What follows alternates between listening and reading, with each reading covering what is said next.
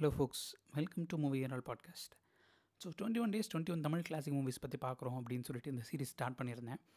And various படம்ஸ், various ஜானர்ஸில் various comedy, various romance, thrillers, fantasy அப்படின்னு நிறைய ஜானர்ஸில் வந்து நிறைய கிளாசிக் மூவிஸ் பற்றி பார்த்தோம்.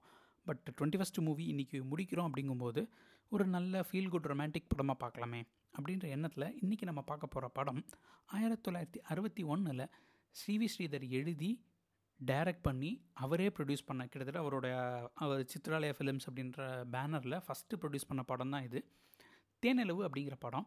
இதில் வந்துட்டு ஜெமினி கணேசன், வைஜெயந்தி மாலா, தங்கவேலு, நம்பி யார், அதுக்கப்புறம் அவங்க சரோஜா, சரோஜா, வசந்தி, இந்த மாதிரி நிறைய பேர் நடிச்சிருக்கிறாங்க. இது ஒரு பர்ஃபெக்ட் ரொமான்டிக் காமெடி அப்படின்னு சொல்லிட்டு சொல்லலாம். ரொமான்டிக் காமெடி அப்படிங்கிற விஷயம், ரொமான்ஸ், ட்ராமான்ற நிறைய படங்கள் இருக்கும்போது ஏன் இந்த படத்தை சூஸ் பண்ணியிருக்கோம் பார்த்தா, இந்த படத்துக்கு அப்படின்னு சொல்லிட்டு நிறையா யூனிக்கான விஷயங்கள் இருக்குது. ஃபஸ்ட்டு இந்த படத்தோட கதை என்னன்னு சொல்லிட்டு பார்க்கலாம். ஸோ ராஜ் அப்படிங்கிறது ரோலில் வந்துட்டு நம்ம ஜெமினி கணேசன் நடிச்சிருப்பார். அவரும் ஹீரோயின் வந்து கிரிக்கெட் மேட்ச்சில் பார்க்குறாங்க. இவரும் வந்துட்டு அவங்கள இம்ப்ரெஸ் பண்ண என்னென்னமோ ட்ரை பண்ணுறாங்க. அவங்க சீப்பாக அப்படின்னு விட்டுறாங்க. அந்த காலத்து ஸ்டாக்கிங்னு வச்சுக்கோங்க, என்னென்னமோ பண்ணுறாங்க. அதுக்கப்புறம் அவங்க வந்துட்டு அவங்க ஊருக்கு போயிடுறாங்க. அவங்க பெங்களூரில் இருக்காங்க. ஸோ பெங்களூருக்கு அவங்க போனதுக்கப்புறம் இவர் வந்துட்டு வேறு ஒரு வேலையாக பெங்களூர் போகிறாரு. அந்த டயத்தில் வந்துட்டு அவங்ககிட்ட புதுசாக மேனேஜராக ஜாயின் பண்ண ஒருத்தர் வர்றாரு, ராஜுன்னு அதே பேரில். அதாவது அவங்க அப்பாவோட சம் நெஃப்யூ அப்படி ஃப்ரெண்டோட சன் அப்படின்ற மாதிரின்ட்டு. ஸோ அவன் வரான் அப்படிங்கும்போது சரி அந்த ராஜா வந்துட்டு இவங்களுக்கு கல்யாணம் பண்ணி வைக்கலாம் அப்படின்ற மாதிரி யோசிக்கிறாங்க. இதில் என்னென்னா ஹீரோயினோட அப்பா வந்துட்டு அப்போ தான் 2வது திருமணம் பண்ணிக்கிறாரு. பண்ணிவிட்டு ஹனிமூனுக்கு வந்துட்டு காஷ்மீர் போகலாம் அப்படின்னு சொல்லிட்டு பிளான் பண்ணுறாங்க. அப்போ வந்துட்டு ஹீரோயினான வைஜெயந்தி மாலாவும் கூட நானும் ஜாயின் பண்ணிக்கிறேன் அப்படின்னு சொல்கிறாங்க. அண்ட் அந்த வரவேண்டிய ராஜ் வந்துட்டு ட்ரெயினை மிஸ் பண்ணிடுறாரு. அதுக்கு பதில் இந்த ராஜ், அதாவது நம்ம ஹீரோவான ஜெமினி கணேசன் வந்து அந்த பிளேஸில் ரீப்ளேஸ் ஆகிக்கிறாரு. ஒரு ஆள் மாறாட்டம் நடக்குது. அது வந்துட்டு இதுதான் சான்ஸ்ன்னு சொல்லிட்டு இவரும் ட்ரை பண்ணுறாங்க.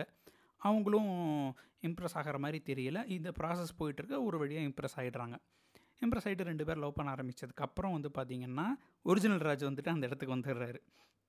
வந்ததுக்கப்புறம் என்ன ஆகுது, அவர் நல்லவரா இவர் நல்லவரா, என்னென்ன பிரச்சனைகள், என்னென்ன டவுட்ஸ் நடக்குது, அப்படி என்னென்ன கன்ஃபியூஷன்ஸ் வருது அப்படிங்கிறதான் இந்த படத்துடைய கதை.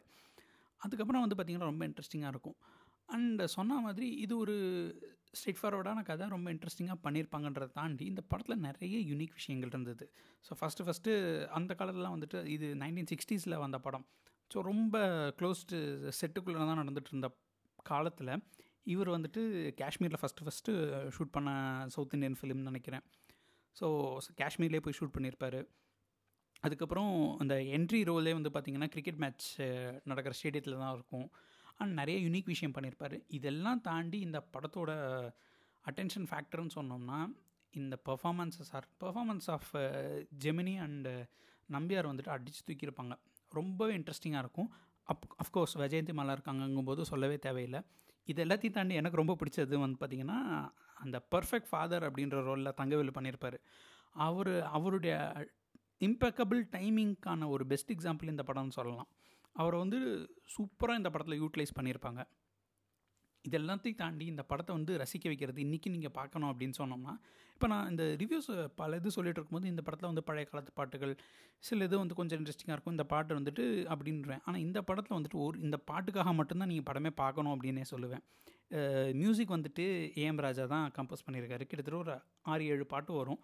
எல்லாத்துக்குமே லிரிக்ஸ் வந்து கண்ணதாசன் தான் எழுதியிருக்காங்க. மேஜர் சாங்ஸ் வந்துட்டு A.M. ராஜாவே பாடியிருப்பார். எல்லா பாட்டுமே வந்துட்டு ஒரு கிளாசிக் சாங். எஸ்பெஷலி பாட்டு பாடவா சாங் வந்துட்டு ரொம்ப ஃபேமஸ். இப்போவுமே வந்துட்டு அதெல்லாம் ரசித்து பார்க்கலாம். எனக்கு இன்னும் இப்போவுமே வந்து பார்த்திங்கன்னா அந்த பாட்டை நீங்கள் போட்டிங்கன்னா அந்த ஆல்பம் ஃபுல்லாக கேட்காம விட முடியாது. அதுக்கப்புறம் ஓஹோ இந்தன் பேபியும் அது ரொம்ப நல்லது. அண்ட் நிலவும் மலரும் பாட்டும் ரொம்ப நல்லாயிருக்கும். மலரே தெரியாதா அந்த பாட்டுமே நல்லாயிருக்கும். கிட்டத்தட்ட நான் சொன்னேன்னா அந்த ஹோல் ஆல்பமுமே சொல்லிடுவேன். அந்த மாதிரி ஒரு இன்ட்ரெஸ்டிங்கான ஆல்பம் உள்ள பாட்டு. அண்ட் ஒரு ப்ராப்பர் ரொமான்டிக் காமெடி அப்படின்னு சொன்னோம்னாலே வந்துட்டு சாங்ஸோட இம்பார்ட்டன்ஸ் எவ்வளோ முக்கியங்கிறது நமக்கு தெரியும். அது எல்லாத்தையுமே இந்த படம் ஹோல்ட் பண்ணியிருக்கோம். இந்த படத்தை வந்துட்டு நீங்கள் பார்த்தீங்க அப்படின்னு சொன்னோம்னா கண்டிப்பாக போரிங் அப்படின்றதே எதுவுமே இருக்காது. ஒரு நல்ல என்ஜாய்மெண்ட்டாக இருக்கும். ஸ்டில் அந்த ரொமான்ஸ் வந்துட்டு இன்றைக்கும் ஃப்ரெஷ்ஷாக இருக்கும். நம்ம ரசித்து பார்க்குற அளவுக்கு இருக்கும். இன்றைக்கி கூட அந்த படத்தெல்லாம் ரீமேக் பண்ணாமல் இருக்காங்க அப்படின்றது ரீசன் என்னன்னு சொல்லி பார்த்திங்கன்னா பண்ண முடியாது. இன்றைக்குமே அது நம்ம ஃப்ரெஷ்ஷாக ரிலேட்டபுளாக இருக்குது. அண்ட் அந்த ரொமான்ஸ் வந்துட்டு பியூட்டிஃபுல்லாக இருக்குது அப்படிங்கும்போது கண்டிப்பாக நீங்கள் அந்த படத்தையே பார்த்துடலாம். அப்படிங்கிறதுனால தான் இந்த படம்லாம் கிளாசிக்ஸ் அப்படிங்கிற நிலைமையில் இருக்குது. இந்த படத்தை நீங்கள் கண்டிப்பாக பார்க்கலாம். பார்த்தீங்கன்னா யூ வில் ஃபீல் கொஞ்சம் ஒரு ரெஃப்ரெஷிங் ஃபீலிங்காக இருக்கும்.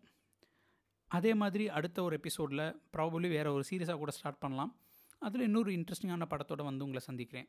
Until then, bye from Gopal.